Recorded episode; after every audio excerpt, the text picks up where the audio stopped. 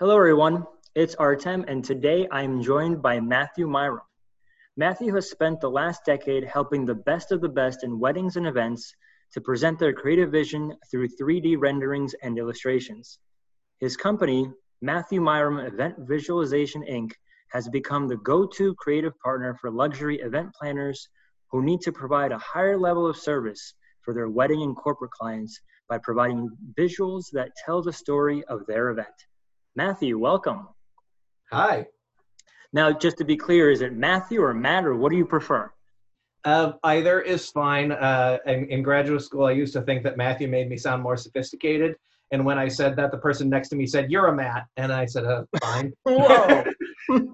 well, she she knew me from undergraduate, but uh, I I have one friend here in New York who uh, is allowed to call me Maddie because uh, otherwise it just makes me sound like I came from Boston, which I don't. and uh, I guess otherwise, otherwise I don't really care. Got it. So if you feel like Matthew's more sophisticated and you are a sophisticated fellow, I'm gonna go with Matthew. Well, I have, I, I have aspirations to be yes. Excellent. Okay. Well, I think uh, that's like acknowledging that self-actualization is never achieved. It's just the goal to always yes. get there, right?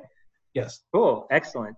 Um, so obviously, with your professional bio that I just read, it sounds great, but I'm sure in layman's terms, maybe some people didn't quite grasp like 3D visualization and what it truly means. And you are much more than just a, a, designer of things. You're obviously a creative. And can you take us through what that really truly means and how you get a planner through step one of just coming to you and saying, hey, I need something, and how you really bring that vision to life? Got it. Well, it, has been an interesting journey with that because um, I'm very rare within the industry. While there are other people who do visualization, most of them are uh, primarily corporate work and haven't really uh, punctured into uh, weddings. When I often see a wedding rendering, it's from an interior designer that was most likely uh, an interior designer for the client and decided to also be hired for that. Um, mm-hmm. so for me, figuring out how to do that has just been a 10 year long journey. Um, that when I first started off on my own, uh, the person who really got my name uh, in, I guess, in the mental front door of most of these planners was my business mentor, Sean Lowe. Uh, mm-hmm. He uh, he had worked with me when he had he had been the boss when I was working uh, for Preston Bailey, and had he had left the company a few months before I did, and knew he knew that I wanted to go out on my own and to and to do my favorite part of the job working for Preston, which were the renderings and, and the drawings, that uh, he uh, consults for a lot of wedding planners and was able to frame the value of what I do to them very well, uh, as, as Sean is wont to do. And uh, so at the beginning of 2011, a number of, of New York planners started to reach out to me to do work. And ever since then, it's, it's either been a steady flow of work, but then uh, going to wedding conferences and meeting a lot of people that way. And pe- people either understand uh, very quickly the value of what I do, either because they've been in a situation where they might have needed someone like me and they didn't realize I exist, or people will find what I do an interesting uh, oddity, but not part of they they don't necessarily see where I can be part of their creative process. And mm-hmm. uh, I don't see it. For me, it doesn't matter um, if they don't value me or if they don't understand what it is that I do. That's fine. Uh, I'm still happy to know them socially, and if they come around and and understand what I do. But in the same way, I think there are certain people's businesses that uh, don't actually will never find value in what I do, and that's perfectly fine because their focus may be on something vastly different than what I provide. Sure. And I think that when you are speaking in the luxury event space, you're talking about planners that are constantly storyboarding events. So I would think that they, uh, more than anyone, would really understand the value of what you bring to the table because I really feel like you take the concept of a storyboard, but you basically just blow it out of the water. It's like a storyboard on steroids, if you will, because it's it's three dimensional and it really really kind of drills home the point. And I know a little bit about your process. So if you want to take our listeners through that, because you start off with just a, a blank slate and then you say we're going to put things here depending on what they want right so we're going to architecturally maybe put something here we're going to put tables here and then you go down all the way to like florals right yes yeah Uh, I would like to do go one step back in regards to when you were saying about um, how um, oh that that some people maybe not seeing the value in what I do is that every person's creative process I think is distinct and I think it's also very personal. And for some and I remember this when I was a graduate student for theater that this idea that an I that some part of your idea needs to be your own eh, or that if someone else is there being your artist that you somehow have either lost control or lost ownership of an idea and i mean that's a it's, it's a valid concern uh, because depending on a person's uh, creative and personal boundaries a person can you know steamroll through someone and kind of take possession of an idea.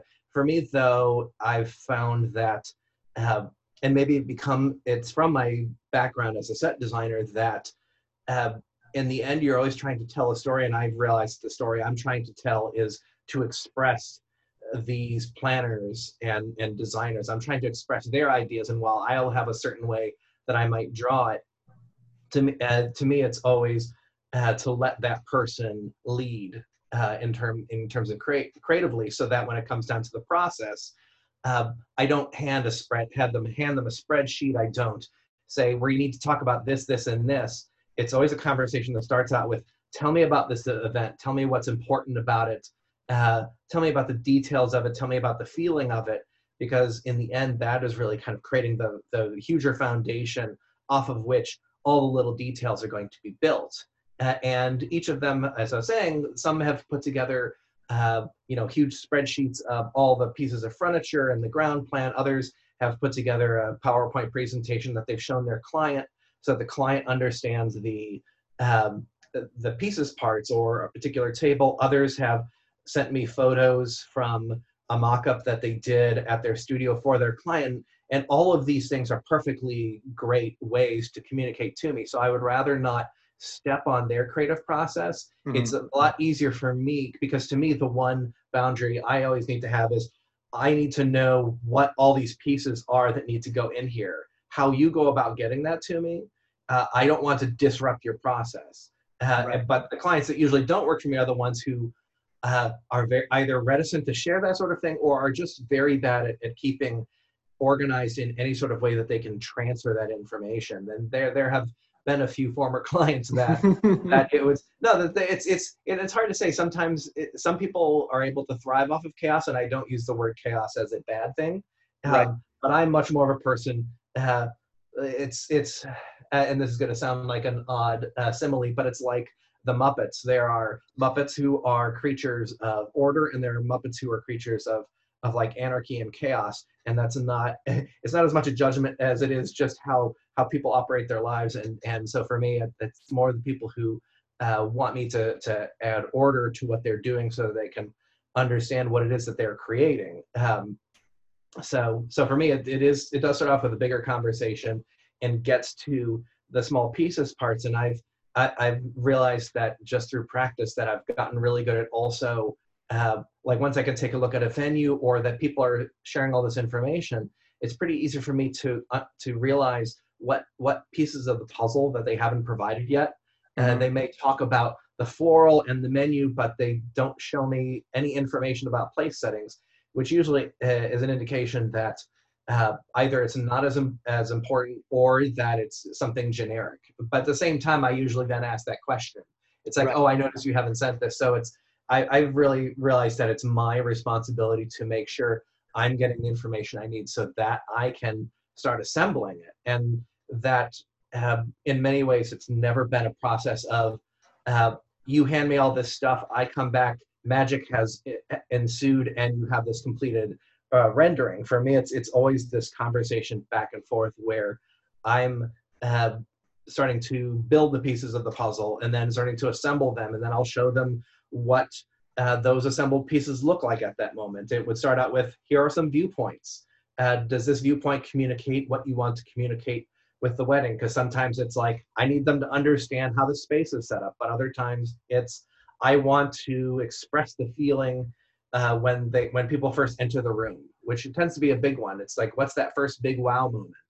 Uh, for others, yeah. it's the entertainment, and so it's it's it's always hard to kind of eke that out because they have had their conversations with their client, uh, but that doesn't always necessarily come across in what they're sending to me. Uh, so I, I always feel the more I can, the more interesting answers I can get from them, the better the work I can, you know, create in the end. Uh, but yeah, but uh, through that whole process, it's this idea not just that I'm uh, assembling the puzzle, but I'm also allowing them to say, well, do we want to change what the puzzle is? It's, mm-hmm. it's a question of uh, there's this idea that you had that worked really great with uh, what you've shown so far, but when you start to put all these things within context with these ideas that you have, does it work? And if it and if it doesn't, or if you're disappointed in what you see, um, um, that do we want to change what that is? Because to me, it's always I want people I want design to be as effective as possible. And if if a client can uh, you know look at, at, at what I've asked them to do and say, you know what, I, I, this is pretty, but the client really loves, it really wants us to feel mysterious or, or very magical. And, and then we, we can start to have a more specific conversation about, okay, so what do we feel needs to be added to it? Because in the end, there's nothing uh, embarrassing about just being able to say, hey, this idea that I thought would work doesn't quite work as well as I'd like to, but when do you want to discover that? During the design process or after you've spent a lot of money building something that doesn't quite work? And that goes to the value of having enough time working yeah. together. yeah. So, what yes. you diplomatically uh, touched upon right now is the concept of creative control. And yes. I am uh, a self described and, and, fairly proud uh, control freak. I don't look at that as a negative. And I think that the majority of us in our industry are control freaks. I think actually that probably is a good thing and it helps. We all want to make sure that we're, we're putting in our best effort and we are controlling whatever we can control uh, because we work in an industry with a lot of uncontrollables as well. So I think with that said, the way that your perspective is framed is that your end client is essentially the planners that bring your concept to the end user and you need to guide them not overtake the creative control but sort of steer it to say here are our ideas like blending together and showing the client. And then the client really needs to think oh this is great. This is what i had in my head.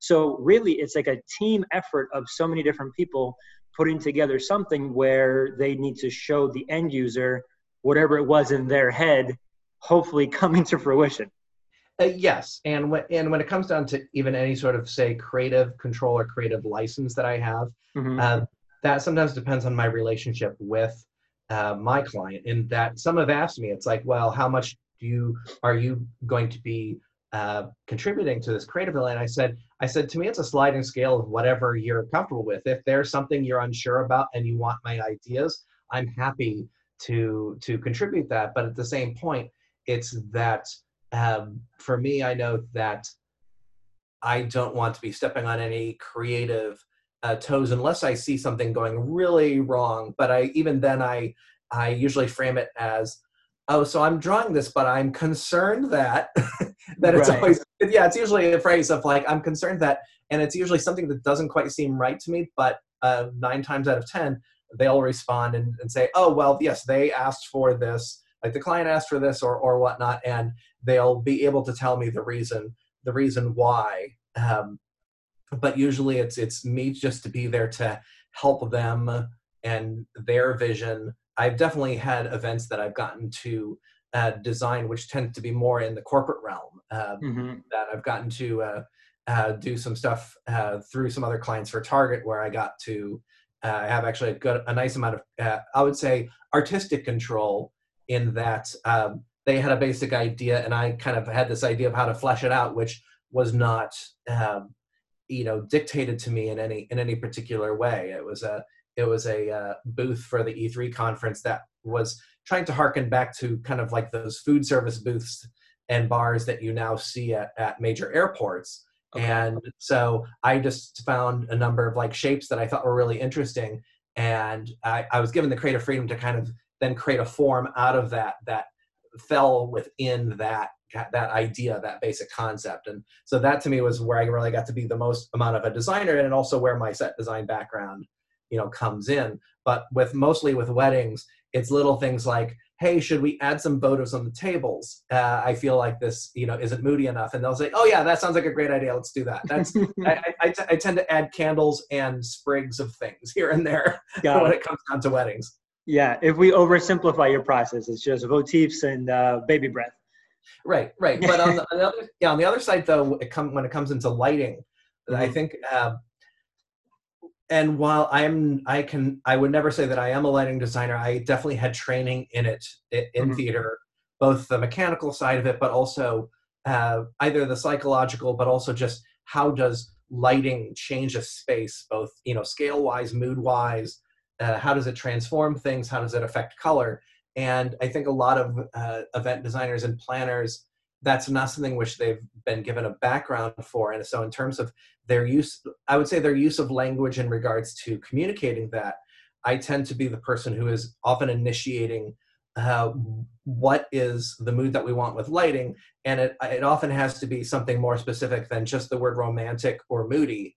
Uh, but but even then, it's like I, I will create context. It's like moody. You mean like like dim candlelit and you know like dramatic or are you talking oh, this is, you know, evening at a nice romantic restaurant. You know, I always try to create some visual context or we'll find a photo that I feel might communicate what it is. But that I, I tend to more say steer the client when it comes to lighting because a lot of them have not had to have that conversation or that it's been kind of been dictated to conversations or vocabulary that they've used with uh, with various lighting and AV vendors. Uh, so I tend to want to try to steer that more emotionally um, and and to always be talking about it in regards to mood. And I'll I'll figure out where I'm going to put the lights in the in the virtual model to mm-hmm. in order to in order to do that because in the end it's about that bigger picture that the lighting is going to do.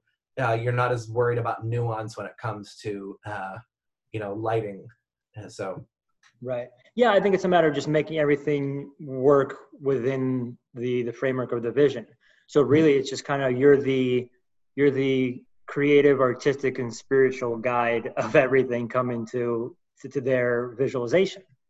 Yes. Well, and it's also that everyone has such a uh, an interesting way of communicating uh, yeah. their ideas. Uh, one thing I remember way back in, in my theater days was that uh, sometimes a director would come to me with a particular image uh, that they felt was important in regards to the idea. And this, in the same way that a bride and groom will have their Pinterest board, I really like this, I really like that, and but being able to find the seed of what about that do they really like? Because uh, a picture of a rose trellis is it about the color of the roses? Is it about uh, the general feel of it? Is it about the wildness of it? Is is it a, is it actually have not about the trellis, but there's just something in the photo that they love that sometimes trying to eke out uh, that when a person might say one thing, does it mean something related? Uh, that uh, like there there's sometimes people will speak too literally about something when they're really referencing uh, maybe an abstract concept or a memory. Uh, but what I've mm. found is is that uh, whatever it is they're trying to access is usually extremely valid. No one has ever, uh, even when the director, like a director, had shown me something. Uh, one time it was like a tire wall, and what I mean by that is like those kind of playgrounds where the tires.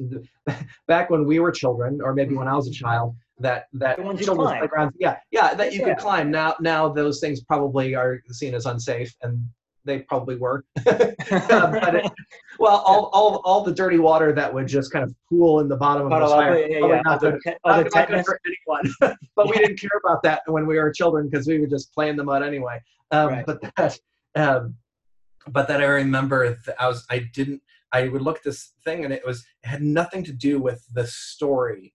And but I knew that there was something about it whether it was this kind of ad hoc way that it had been put together or was it about that feeling of play? Uh, but that that whatever that seed is that's speaking to them is always really important. And it's and while it can be difficult it's always it's always worthwhile to spend that time to to decipher what that is. Because i think what we think something is and what uh, it really means to someone can be completely different and so it's, it's I, I feel like that's something we always have to uh, struggle with on every project Yeah, absolutely. And it kind of makes you sound like a little bit like a therapist. You're like, well, I know you like that photo, but why? Let's let's dig back. Right. Yes, exactly. So tell me about your idea.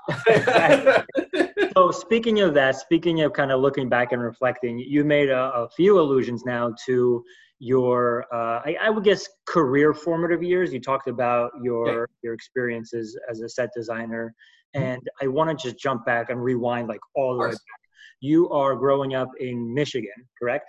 Uh, yes. I mean, I, um, I when people ask where I grew up, I usually say Michigan because I had lived in like Easton, Pennsylvania, and hmm. New Jersey, but all of that was before I was eight years old. Okay. And so it was not for long enough.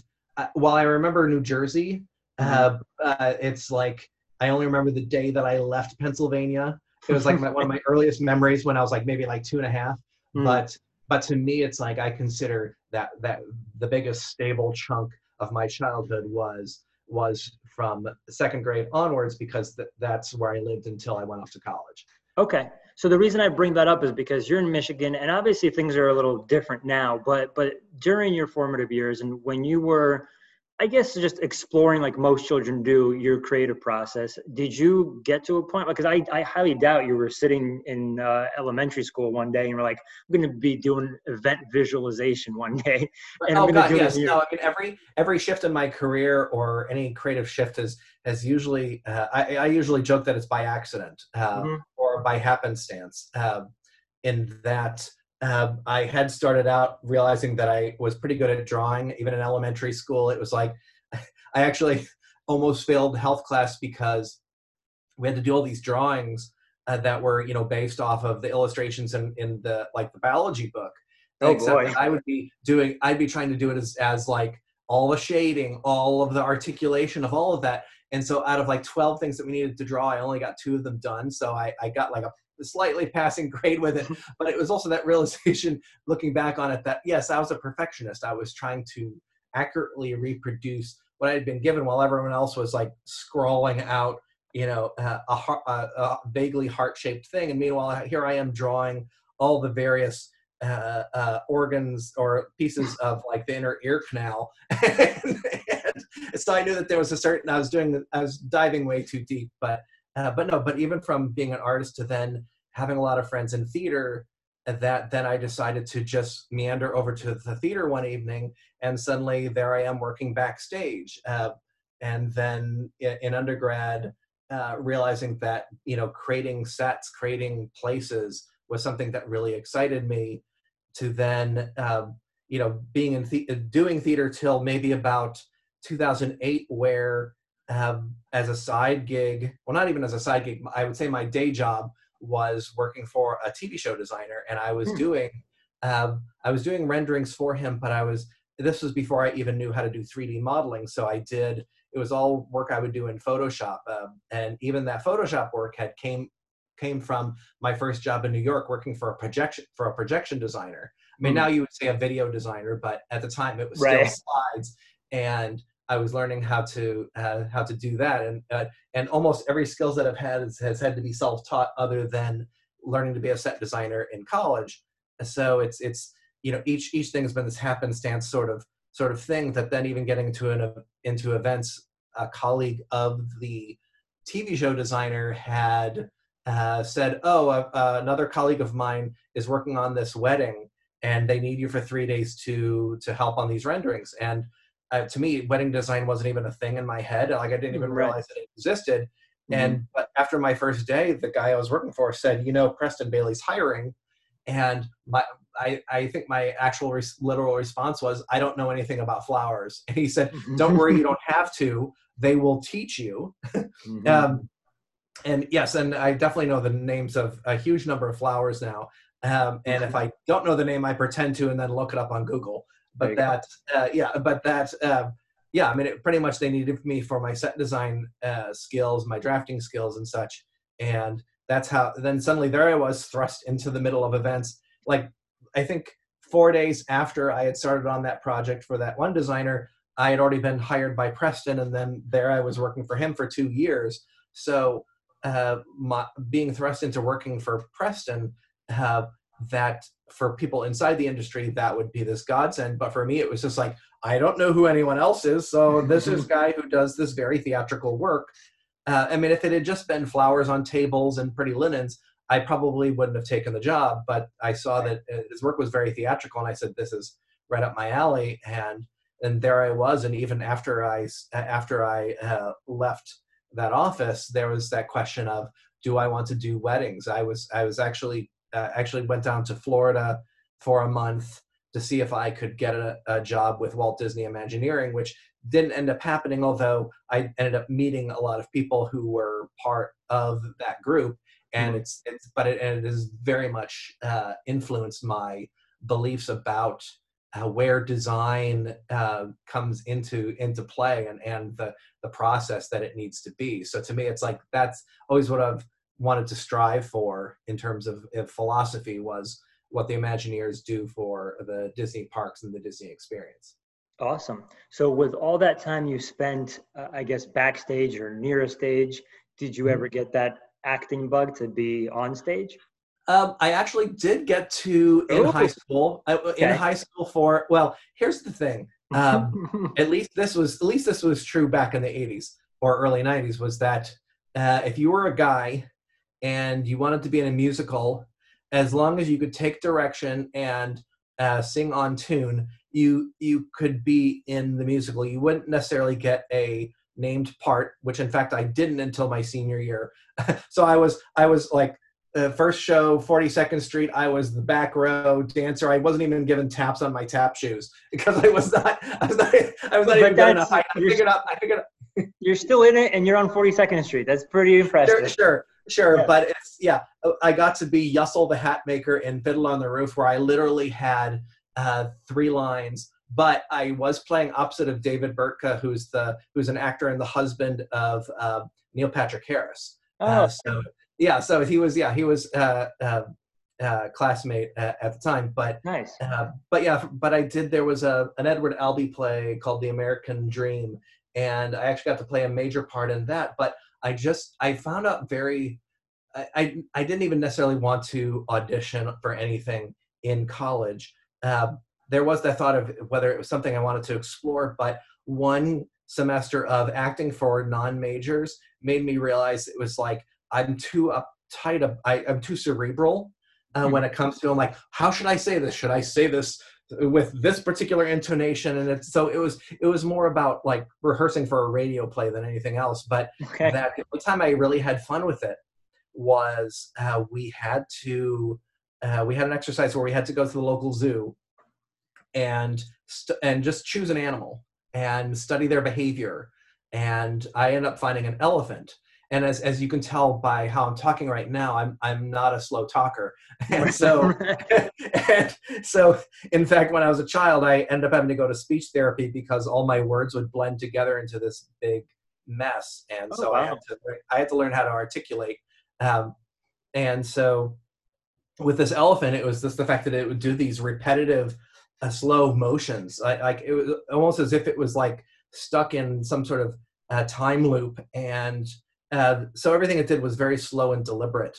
And but we, then we had to kind of take those mannerisms and create a human character. And it would it we could we could improvise whatever we were saying, but it was that idea that we had to imbue ourselves with the with the uh, character of of that animal, but without telling people what it was. So there I was uh, pretending to be like a guy uh, fumbling with his homework, and I so I while I'm a person who might want to pace, I it was just this slow kind of rocking forward and backwards, like I take a step forward and take a step back, and I would I would just like extend my arm and like and just slowly reach it above my back and scratch my back, and it was just I would just kind of talk like this. I don't know what I'm doing. it was it was so much fun because then I realized that what I enjoy and and my wife would probably attest to this is that I'm I have a lot more fun when I'm mimicking something.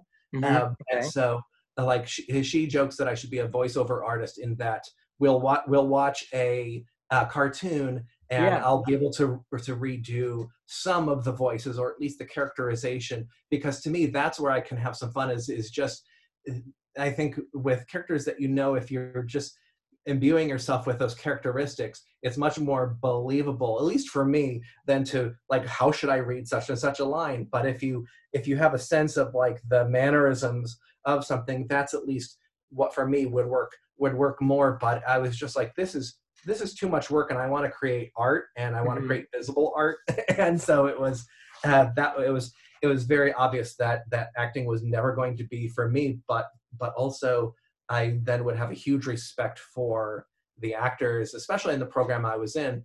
Um, you could tell the ones who had worked really hard and were able to, uh, you know, it, I mean, in the end, it is about uh, the the uh, suspension of disbelief and, mm-hmm. and people who can just create compelling characters, not compelling people, but compelling characters. Because uh, I was corrected, I was corrected by a professor once by saying, no, none of these people are, pe- none of these characters are people. Uh, characters are distillation of people that uh, you can have very complex characters but they're never as fleshed out and as complex as a real human being. That they it's it's a distillation in the same way that a play is a distillation of of a story. It is it there is a limit to it and but it also creates a boundary between say an actor that we know as a person and mm-hmm. the character that they play like um, uh, I don't know if there's a, there's the actor uh, Jack McBrayer uh, he yeah. used to, yeah, Kenneth the Page on yep. on Thirty Rock. He mm-hmm. was also he was a classmate in college, and oh, awesome. He was he wasn't even an acting major uh, uh, when he did that, and he he had also minimized his Georgia accent when he was at Evansville, and and uh, but then he I think through Upright Citizens Brigade he uh, was working with um, I'm trying to remember the uh, the main character, the the the oh Tina Fey, that she had yeah uh, got him on the show, but it was like, but that these were everyone who was in this program would work really hard, and the people who didn't just you could tell, and they weren't they soon were not part of the program because there wasn't necessarily a work ethic or a passion or a care uh, for that creative process. It was just something that they might have been really good at in high school and and didn't really have a, an underlying foundation um, and and and that also happened with some of my design colleagues it's like they went off to grad school and said you know what i enjoyed this when i was doing in college but now that i realize that I'm, i might be doing this for the rest of my life this isn't what i want to do anymore and, right. yeah. and that's it but to me that's a great thing to learn it's a great thing to learn what you do why uh, why you do something and and when when when you're done. Yeah well you don't want to do it and that's fine. It's better to know you don't rather than be miserable forever doing it right? Yes yes. You had some really interesting i guess uh, tutelage if you will because you you start from like just uh, draw this anatomy book from scratch. Right, right, right. to go mimic an elephant or whatever you can find at the zoo. Um, so do, do you think like that formed some sense of uh, just you understanding your own creativity? Like because uh, when you were saying you were doing the elephant impression i'm like in my head i'm like that's actually a, a, pretty good even before you said it, i'm like that's a pretty good uh like voiceover for a cartoon.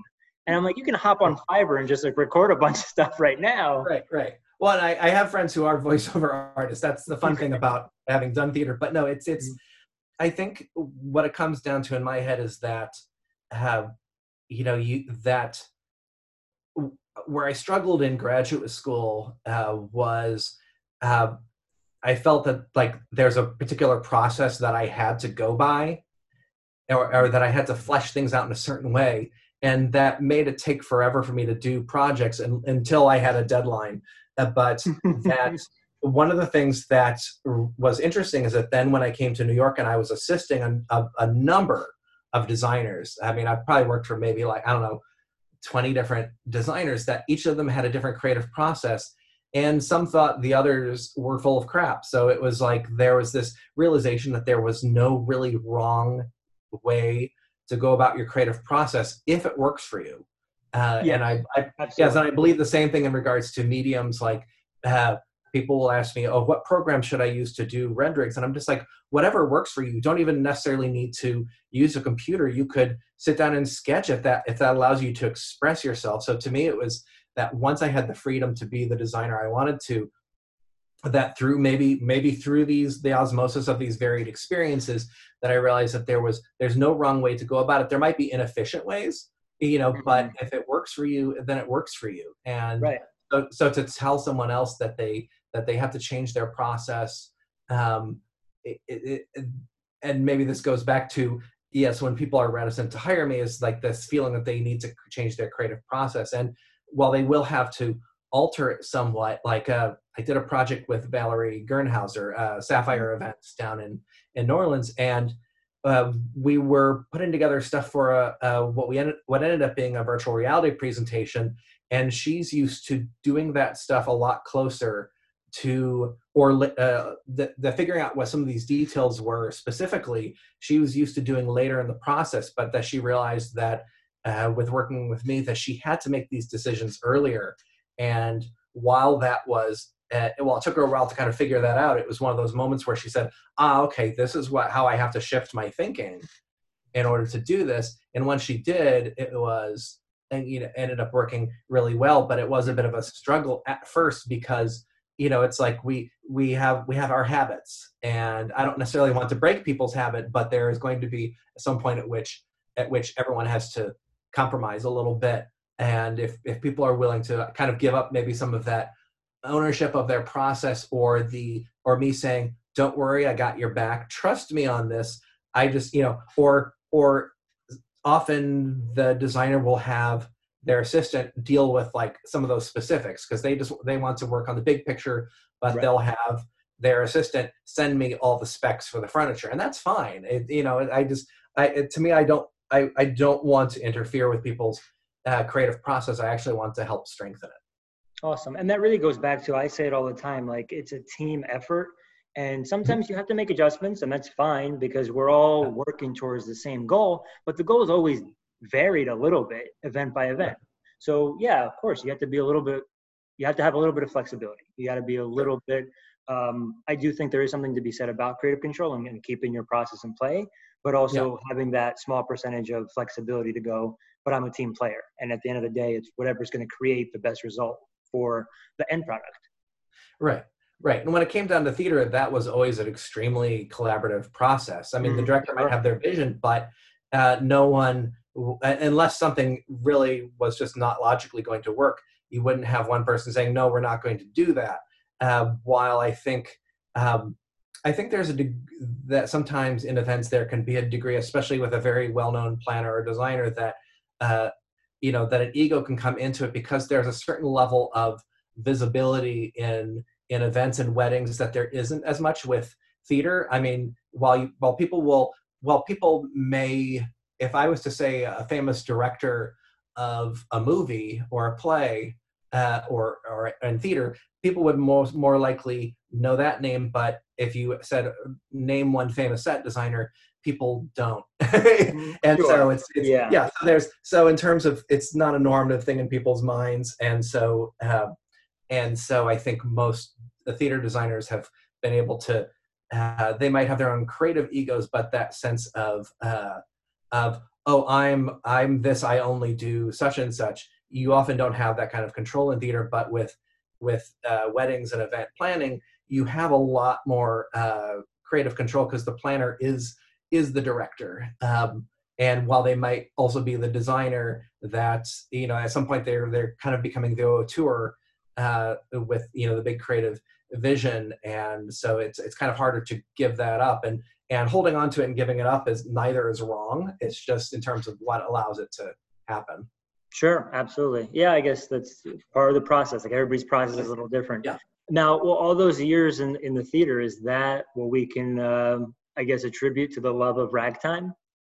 Oh well it's a little bit of it. I mean it's like i remember as a kid occasionally hearing like some scott joplin music and i always found yeah. it really interesting. It also harkens back to a particular era that I just at least visually love. I love like the whole Art Deco, Art Nouveau period mm. of time visually, just the the the creativity of the art, like the work of Frank Lloyd Wright, uh, and but to me, the ragtime is. I think what's interesting for me is music. Uh, I mean, I come from a family where my mother was a music major. My mm. brother is very musical. Um, uh, my dad and I never learned how to read music, um, okay. and and for me, uh, that uh, while my wife is a composer and librettist, that and while I appreciate her music, music has not meant necessarily always meant the same thing to me. It is never. It's it's. I'm not the person who is always listening to music uh, uh, during a commute or needs to have music going on in the background. While meanwhile, uh, my my brother went to more concerts uh, than than plays that I've seen in my entire life. Mhm. Uh, and so so to me it, that's it's i tend to like stuff that's either very kind of uh, visceral even whether that's like carl orff carmina, carmina burana or uh, i even remember listening to like some goth music in, in high school Mhm. um, I, I was I was too cheerful to be goth. I, I could do the hair, but I could do I could do the emo hair, but I could not really do the emo mood. Uh, I mean, we all went through teenage angst, but to me, it was just like I might wear a shirt with a skull on it, but I'm not going to do the mascara. Uh, but it's uh, but at the same time, you know, I, I might look like I came from Depeche Mode. But um, but no, to me, it's that there's this uh, there's this beauty to uh, there's energy to it. There's this like a uh, whimsy. yeah i almost want to say whimsy or at least a perceived whimsy and whether that's Okay. from like from like uh, uh, and but at the same time it's like uh, there's also the music the actual musical ragtime where uh, that style of music is is used a lot but it's also this very dark show i mean because it's also because you know there's that always that sense of hey look at this beautiful nostalgia of that time but it's like yes look at the rampant racism and and yeah, and yeah. people like the Rockefellers who were probably the robber barons of their time and and you know all these cultural divides and it's so Right. But to me it's but I, I can still appreciate the art of the time and and uh, but for me also that uh, how that music has also then uh, evolved but it was also I think one of uh, there's also another link to Scott Joplin for me in theater which was that uh, back in 2006 I got to do uh, projection design for a production at Lincoln Center of a Scott Scott Joplin actually did an opera um, Really? called Treemonisha, and it Okay. was and uh, I, when someone described to me where they said, you know what, ragtime is one of the first kind of maybe purely American uh, uh, forms of music. Yes, I'd agree. Yeah, Yeah. yeah. And so to me, it was it. There was maybe there was something about that. I'm not even quite sure, but to me, it was like the there's uh, there is just such this beauty. Uh, I think uh, to his music. I don't necessarily know what it is, uh, and uh, but but for me, if someone said, "Oh, well, how do you feel about country? How do you feel about classical? How do you feel about uh, these various genres?" It's like it kind of depends on the context. I mean, I, I there's stuff of Jackson Five I love. There's stuff. Uh, I remember there was. Uh, I don't know if you ever remember the. I guess I don't know what form of music it is now, but there was a band called Skinny Puppy back in like the 1980s. It was like Siouxsie and the Banshees, but even darker. Oh, Um, boy. yeah, Okay. like like not even necessarily. It, sometimes it was also just like a little bit electronic uh, and and you know uh, guttural and and weird, but it had a theatricality to it. Um, And maybe to me, it was like things that have a theatricality. Uh, this kind of not necessarily a larger than life, but uh, um things and experiences that are heightened. like a cheerful and- goth. What? Like a cheerful goth. Yeah, like a cheerful goth. You know, it's- it's- uh, although when I think of cheerful goth, I just think of like the, there's a South Park episode where they try to figure out the difference between like the emo people and the and the uh, uh, the goths, yeah. or, or- and then and then also the people who pretended that they were vampires. And I was and whenever I see that episode, I just think of like I'm just like I'm so glad I'm not a teenager anymore. but it's um, but no, to me it's like uh, even uh, even in college at one point I was taking a sculpture class and one of my uh, one of my friends uh, realized that everything that I was doing had like some sort of theatricality of, uh, about it. Um, Mhm. You know that there was some sort of story, there's something dramatic about it. While at the same time, I often consider that I'm one of the quieter uh, uh, people in weddings in terms of like I don't really Sure. Yeah. I don't really publicize it, but but of course we've had conversations before, and you know that it's like you get me started on something, I could talk for an hour about it. Uh, Mhm. So it's more of like that faucet that has been t- gets turned off a lot, and then when it decides to flow, it's like whoosh. Right, right. Can you bring me out on stage? Fin- You're right, finally, yeah, right? exa- exactly. Well, it's, I, I consider it's like I'm either off or on in regards to uh, uh, expressing myself because uh, often I just want to be able to do my art and and and relax and find a sense of peace. Uh, but at the same point, it's it's it's like if there's I've started to realize much more what I really kind of care about and what I'm passionate about. Yeah. And so when it starts to talk about stuff like that, then yes, I can I can talk someone's ear off until they're like, yeah, well, I got to mingle, so I'll talk to you later. well, listen, I think it's important to know when you can turn it on and off, and if you know yeah. how to um, adjust and how to kind of control that, that's the most important yeah. part, especially in a networking setting, because there's so many opportunities, like you said, and we've been, yeah. you know, in them so many times. Uh, yeah. Tell me, t- tell me real quick, how long have you been in New York now? I've been living in New York for, I would say, close to 21 years. I moved here. Oh. I moved here in July of 1999, uh, okay. uh, and have been here ever since. I've been living in Brooklyn since the summer of uh, 2016. And, oh, I was gonna uh, say, so you've seen Brooklyn change quite a lot then, but uh, um, since yes your time in New York, Yes and no. What's interesting is that one of the people that I had assisted way back in the day, uh, like 20 years ago, he mm. um, he still lives in Brooklyn, but he uh, he actually used to live two blocks up my street from me, mm. and so uh, I do remember what some of the streets and avenues looked like, you know, 15 years ago, and how much more it's developed. Uh, the neighborhood has developed uh, since then. Right. Uh, so there's definitely certain things like there's certain certain parts of like the area around Fourth Avenue which are now huge hugely different than than they were before because now it's all residential and we have a Whole Foods and and and high rises and such. So, but yeah, which before it was just purely industrial. Yeah, exactly. Yeah, every, I think every um, area there has gone through a little bit of transformation. So, exactly. what, what would you say uh, is now your quintessentially New York favorite thing to do? Oh, that's a good question. I, I have a I have a number of things. Uh, like, okay. I mean, I always love being in Central Park because uh, one, it's like you can walk uh, about a block's length in, and you don't hear the cars anymore. Um, but it's also in a in a city that is so dense that having this open space is really nice. I mean, I living in Brooklyn now. It's like I'm close to Prospect Park, and that is also, you know, it's I think it's the same uh, landscape architect uh, you know who did it but it's it's uh, for me getting to getting to go to the parks is is definitely one of my things um, i mean for me i love to just go for walks in the neighborhood or or wherever uh, so just getting to explore places that you haven't been before um, yeah. okay and i think as a well i think as a new yorker there's also certain quintessentially new york things which are uh, you stay away from all the tourist stuff Mm. and like I have yet to go up and, and I have have not been to Ellis Island or the Statue of Liberty. Uh, I only went into uh, I, am only around 42nd Street if I maybe want to see a movie or I'm going to see a Broadway play. Uh, but for the most part, I skip Times Square itself mm-hmm. Uh, just because it, there's too much traffic. But if you go to 8th or 9th Avenue, there's all these great restaurants. So I think maybe, yeah, I guess I say uh, food in New York is definitely to me a, a quintessential experience. My wife and I are, are constantly trying to uh, find like a great place. Like we this last year, we created this uh, habit of during the summer months to find a really nice hotel bar and just have our have a date night there. You know, nice. having have, having a drink or cocktail and experiencing it.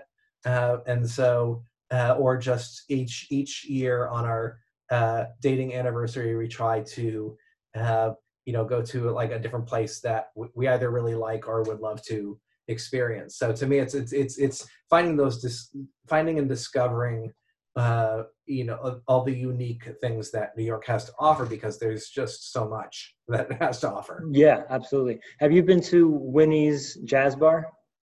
No i have not. Where is that? Um it's definitely in Midtown. I'll send you. I'll send you a link. I don't remember the exact yeah. address. I think it's near the ref, or it's within the Refinery Hotel. I want to say. Okay. Um, oh, um, it's it, is it is it on the first floor like when you go in? Yeah. Yeah. Yeah. yeah. Okay. Actually, strangely enough, before I met uh, my uh, before I started dating my wife, there was um, I ended up uh, going out on two dates with a singer mm-hmm. uh, who actually sang in in that in that in that bar. Oh, she okay. Yeah, um, I'm I'm uh, Tara O'Grady because she has a like a whole like album called like Black Irish because she has this like almost this Ella Fitzgerald style voice and uh, and also even like the way she it, there are a number of those uh, especially event performers who also keep their look so that they look similar to like the 1920s and 30s in terms mm-hmm. of like hairstyle and such. And Yeah. so yeah, she I got to listen to her, watch and listen to her perform on her second day. She's just, she's just like, no, you should come and we'll you know you get to hear me sing and and she was impressed that I was able to like mouth the words to a number of the songs. nice. Um, but no, I but I I know where you're I know that place that you're referring to. It, it was it was quite nice. Nice spot. Yeah. Yeah. So real quick right now, I want to just pivot to a quick little game, if you want to call it that. It's a lightning round. I'm going to give you a couple options. Really, I just want you to go gut reaction, just whatever Sure. you feel like is is your option here. I'm going to give you two different things to choose from, and you go with whatever makes you more comfortable. All right. Okay. Great. So Tupac or Biggie? Uh, neither Okay. Beatles or Rolling Stones? Beatles. NSYNC or Backstreet Boys? Uh, neither. Porsche or Porsche? Uh, depends on whether it's the Shakespeare play or the car. Nice. The car. Porsche or Porsche? Uh, well, I, I I don't know how it's supposed to be pronounced, but I would. That's how I would make the difference. okay. I would I would make sure that whatever one that whatever one the car is supposed to be, I would make the Shakespearean character sound different. the other one. Got it. Okay. I want. I would love to hear like whenever that comes up in conversation, you would have to just kind of pivot into Shakespeare somehow to get that in. Uh, necktie or bow tie? Um, oh, you know what? Uh, neither in that. Well, well, I don't. I hmm, how should I say this? I tend to not wear ties unless I absolutely have to, and it's like a black tie affair. And Okay. usually those have already been pre-tied. I maybe own six ties that either have been given to me or back when I thought that I needed to wear ties, but I can actually not tie a, a, a necktie. I actually have to watch a little video to remember. Okay. and and a bow tie, and someone else just needs to do it for me because I have I have no idea. I'm I'm more I'm fine with looking elegant, but I I'm not a person. I'm not a a, a tie uh, person. But if it's if it's required, I'm like it needs to be pre-done, and so that I can clip it on. Gotcha. Okay, no problem. Friends or Frasier? Oh, uh, you know what? Uh, then it would have been Friends. Now it would have been Fr- it would be Frasier. I like that. That's called uh, maturity and progress. I like it. Uh, boutonniere Or or pocket in taste, yes. or yeah, exactly. boutonniere or pocket square? Oh, um, I would say Pocket Square. Excellent. And I just want to allude back to one quick thing you mentioned earlier on. You talked about the different, uh, I guess, styles and characterizations of Muppets. Oh, Favorite Muppet? oh, that's that's definitely a hard one. Um, I mean, I mean, ever here's the thing: everyone loves, uh, you know, uh, Kermit the Frog, and I mean, you think of all the main characters. Uh, I mean, it's, I mean, Fozzie to me, uh, there's both. He's both very funny, but also completely not funny because he's he's not aware that he's not funny, and that's what's so funny about him. Um, there's also Rowlf, uh, you know, that who's actually was around before Kermit, uh, and is really I sometimes feel like the biggest artist. And then, then of course there's um, there's you know Gonzo, but then I think the one that I've uh, that I tend to actually try to uh, impersonate or or I love the characterization most of is actually Pepe the Prawn. Okay. Yeah, well, because well, one, it's he's a he's a bit of a newer character, but he has his voice, okay, and uh, you know it's it, it but it, my wife and I will use it as this joke of of because he he will refer to uh, a woman as the women's, uh, so it's like okay, you got to like the women's, okay, you know, but it, everything ends in okay, and and she actually bought me for my birthday one year. Uh, Pepe the Prawn actually wrote a book uh, called "It's Hard Out There for a Shrimp." nice. and and and uh, but Of whenever course. he right right but Yeah. but his he's just this odd i feel he's just as odd as gonzo uh, but he's he's much smoother you Mm. know it's you know he knows how to flirt um, and um, and i've actually seen an interview with the guy who puppeteers him and it's all based off of an aunt of his who actually spoke like that that she she would always end with okay and That's funny. he says he's. Just- I know, hope she's they've no adjusted it us, like, but it was the- just yeah, she was just such an odd. Uh, he's just such this odd character. Um, yeah, but it's it's. I think yeah. So if I had to choose choose one um, in terms of favorite Muppet, in terms of one that most likely is who I am. Like like if you were a Muppet, what Muppet would you be? it would more likely be something maybe something between Gonzo and Fozzie, maybe I don't know, but it's uh, you know just just it would need to be a weird. It would be, need to be a very weird character. Um, and, and although I think my wife and I maybe we think we're the two aliens from Koozebane. Um, you know, yeah. if you've ever seen if you've ever seen that where they're they're doing the mating ritual and they're just yelling at each other, going whoop whoop whoop whoop. Oh boy. yeah. we've we've gone off the rails, but in a very good way. I like yes, it. Yes, of course. no, fantastic. Um, so we started, I guess, with uh, with your career. Then we went to drawing uh, or replicating drawings in anatomy books. Um, yes. Then mimicking elephants, and now we're at uh, Muppet-like mating. Now we're, now we're at Muppets, which is really what my I think uh, when it comes down to it, I think a Muppet is what my final form is going to be. who knows what we're in store for? Maybe we're all you know, going to be Muppets. In, in, video game logic, your final form as a as a character is is you know yeah mine will be a Muppet. So whatever you tra- whatever you aspire to be, I guess. Sure, sure, yes. So I'm gonna before we wrap up, I'm gonna give you the probably the most loaded question of them all um, for a creative. So I think, in my opinion, the biggest fear of a creative is being a uh, like a one trick pony or just being known for one thing and going oh that's cool matthew did that thing. Did you see right. that thing he did? And then that's like your whole your whole story for the next 15 years. I think the biggest fear is just being stagnant and being known for only one specific thing.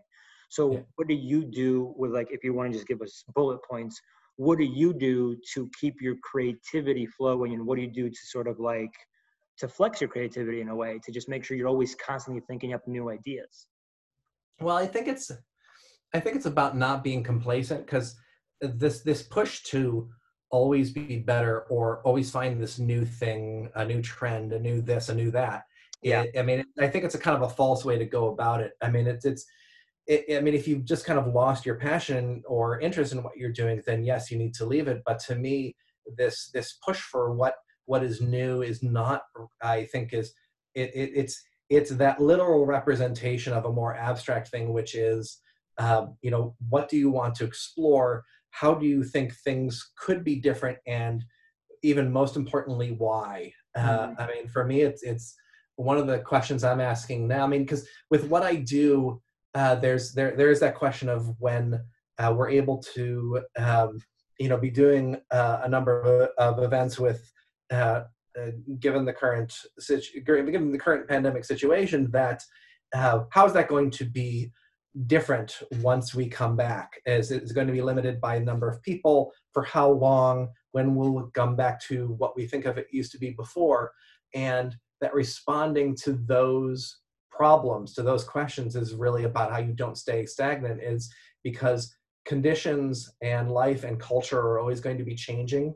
And so it's important to to realize that at some point there might be parts of your creative process or things that you're valuing or caring about that um, that you've just kind of kind of gotten into a habit of doing that it's this idea of those might need to change. Uh, you know to me this idea of well we need to get as many people in the room as possible uh, if that if that no longer applies then uh, when it comes down to your particular style when it comes down to uh, your particular medium that you use that that can be whatever it is but the underlying have ideas, the underlying design, the other underlying problems that you're going to have to be solving are always going to be different. And if you think that those problems are always going to remain the same, that's I think where you become stagnant. Mm-hmm. Uh, I mean, yes, there are going to be people who uh, have found that their identity is kind of nailed into a corner, and you can either decide to live in that corner and be fine with it and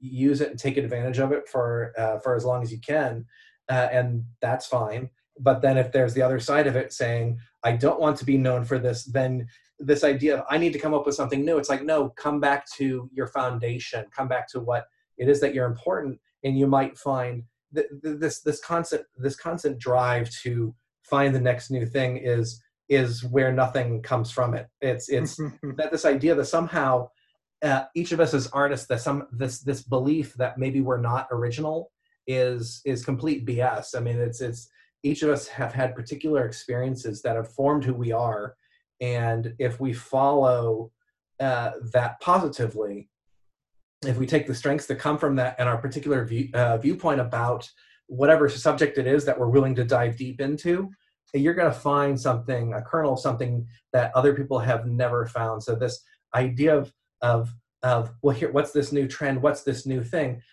It's usually it, it, it usually doesn't stick for for forever. Uh, when people would talk about 3D printing for events, it was like, yes, that's nice, but to what end? Mm-hmm. Uh, oh, we need to be thinking more about projection mapping. Sure, but to what end? Is it about telling the story, or is it about the next new thing? And I, I'd say have a foundation that is more based off of what is really important to you, not what you think the next trend or the next thing is going to be. Yes, take advantage of that when you can, but never make it who you are, uh, unless unless uh, being a trend follower or a trend setter is important to you, then sure, go with it. that gets exhausting. So I think it's yes, more of yes, a, but no, some people have that energy to do it. I don't.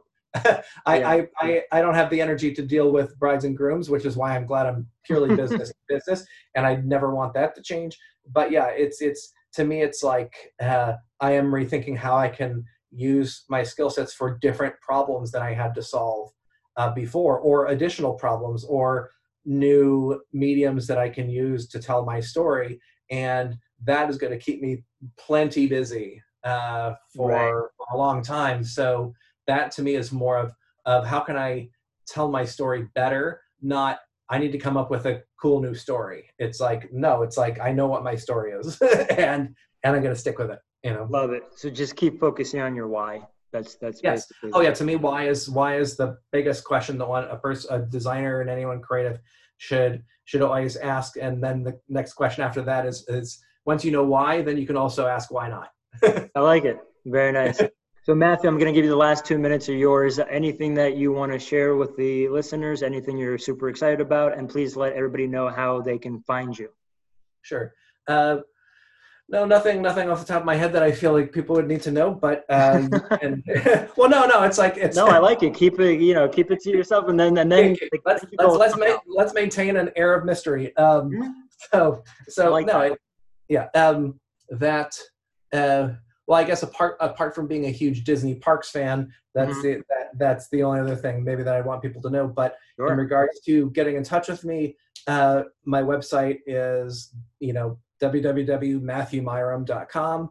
Uh, that's where you can see most of my work. I am on Instagram and Facebook. I have less than 20 posts on Instagram, so uh, but every once in a while I will have some brain droppings that might show up on there, or you get to see a little bit of my newer work. Uh, but uh, and I don't post very often on social media. So uh, yeah, if you really if so just realize that I'm I'm not going to be uh, as an entertainment factory for that sort of thing. But they can um, still reach you. Yes, but they can definitely reach me through there. You can also find my email address through uh, through there as well, and my phone number as well.